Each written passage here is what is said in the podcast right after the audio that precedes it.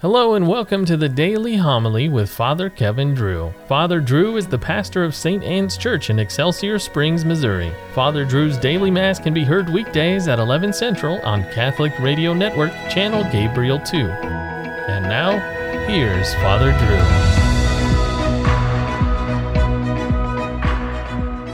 Drew. A reading from the book of the prophet Jonah.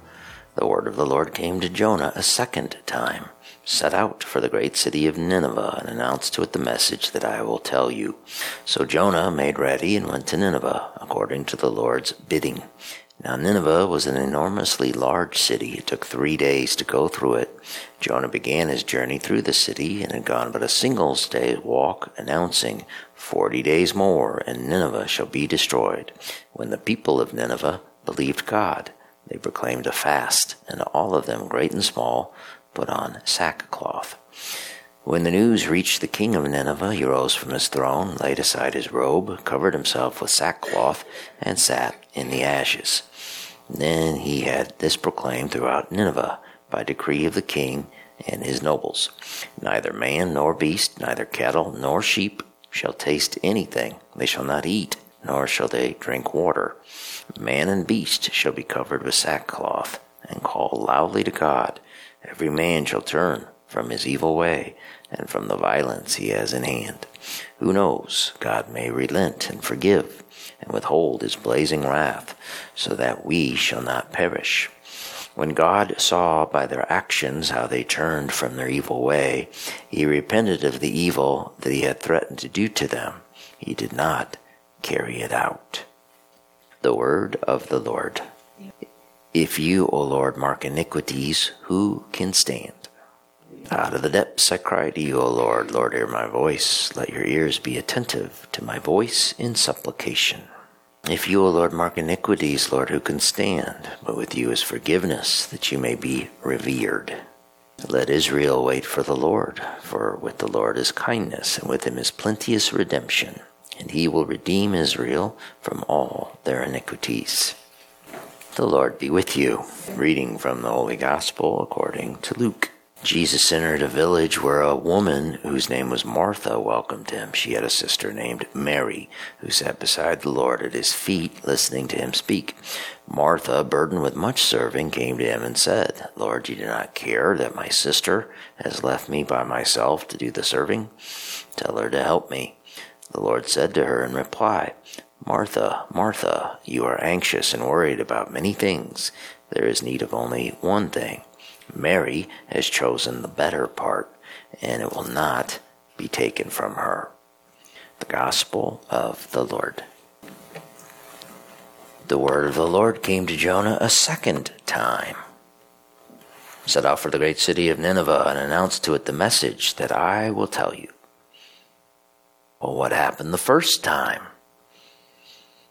The first time the Lord told Jonah to go east to Nineveh, a town which was the epitome of corruption and rot, he didn't do so.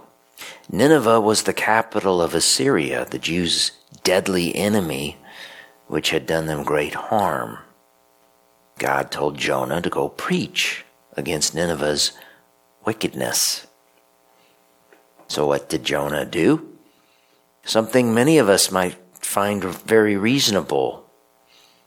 Jonah went and bought a ticket for a ship heading west in the total opposite direction of Nineveh to get as far away from there as possible.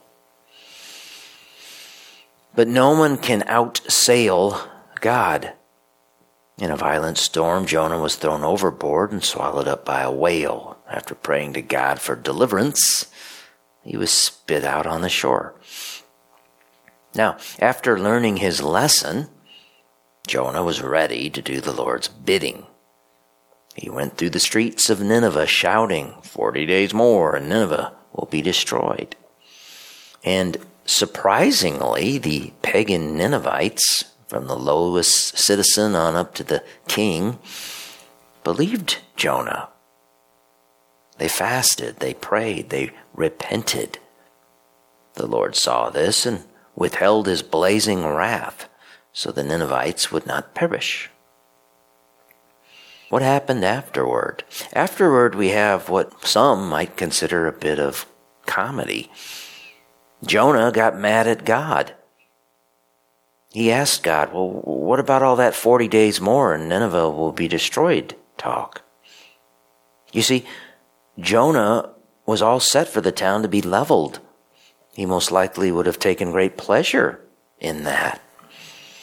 Jonah got so angry at what happened that he told God, Well, you just kill me.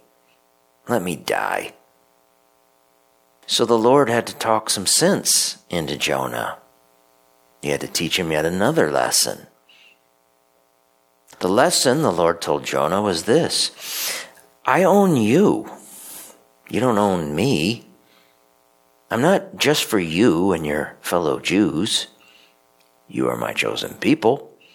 But I am the Lord of everybody. And if those people repent, no matter what wickedness they've done in the past, I will show them mercy. Jonah's lessons are our lessons. First of all, there is no running away from God. He's here and everywhere. So we might as well save time and obey Him the first time around. Secondly, we have to understand that as Christians, we are a privileged race. We are God's chosen people, co heirs to his kingdom. But we don't own God. And we have a grave obligation to bring the pagan world to Christ. The pagan Ninevites did not have a clue but they heard the word and then believed. Look around at the pagan world today. It does not have a clue. The capital cities are the epitome of corruption and wickedness. Are we to rejoice in their destruction or are we to try to help save them? Jonah's mission is ours. Set out for the great city of Nineveh and announce to it the message that I will tell you.